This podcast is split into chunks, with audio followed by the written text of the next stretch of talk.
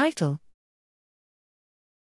Development of a protocol for soil-transmitted helminths D N A extraction from feces by combining commercially available solutions.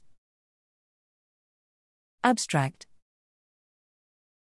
Background: one of the main challenges for the mass introduction of molecular diagnostics of soil-transmitted helminths, S T Hs, into clinical practice is the lack of a generally recognized effective method for isolating parasitic D N A from fecal samples.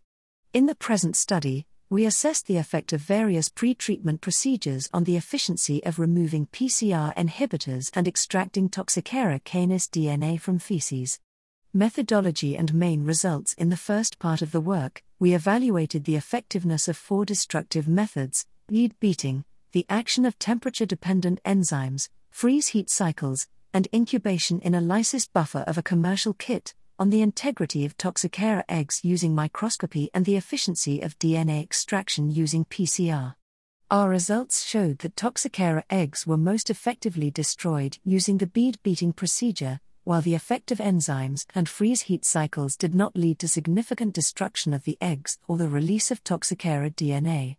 In the second part of the work, we evaluated the effect of pre-washes with zero point one percent Tween twenty solution and the use of commercial concentrators on D N A extraction from fecal samples contaminated with T. canis eggs.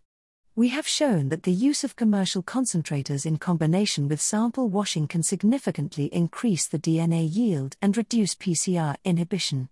Conclusions: a bead beating procedure for thirty minutes at a shaking frequency of fifty hertz was sufficient to completely destroy the Toxocara canis eggs.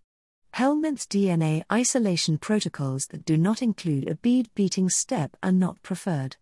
The use of a commercial concentrator followed by washing with a zero point one percent Tween twenty solution can significantly increase the yield of S T H's D N A and reduce P C R inhibition.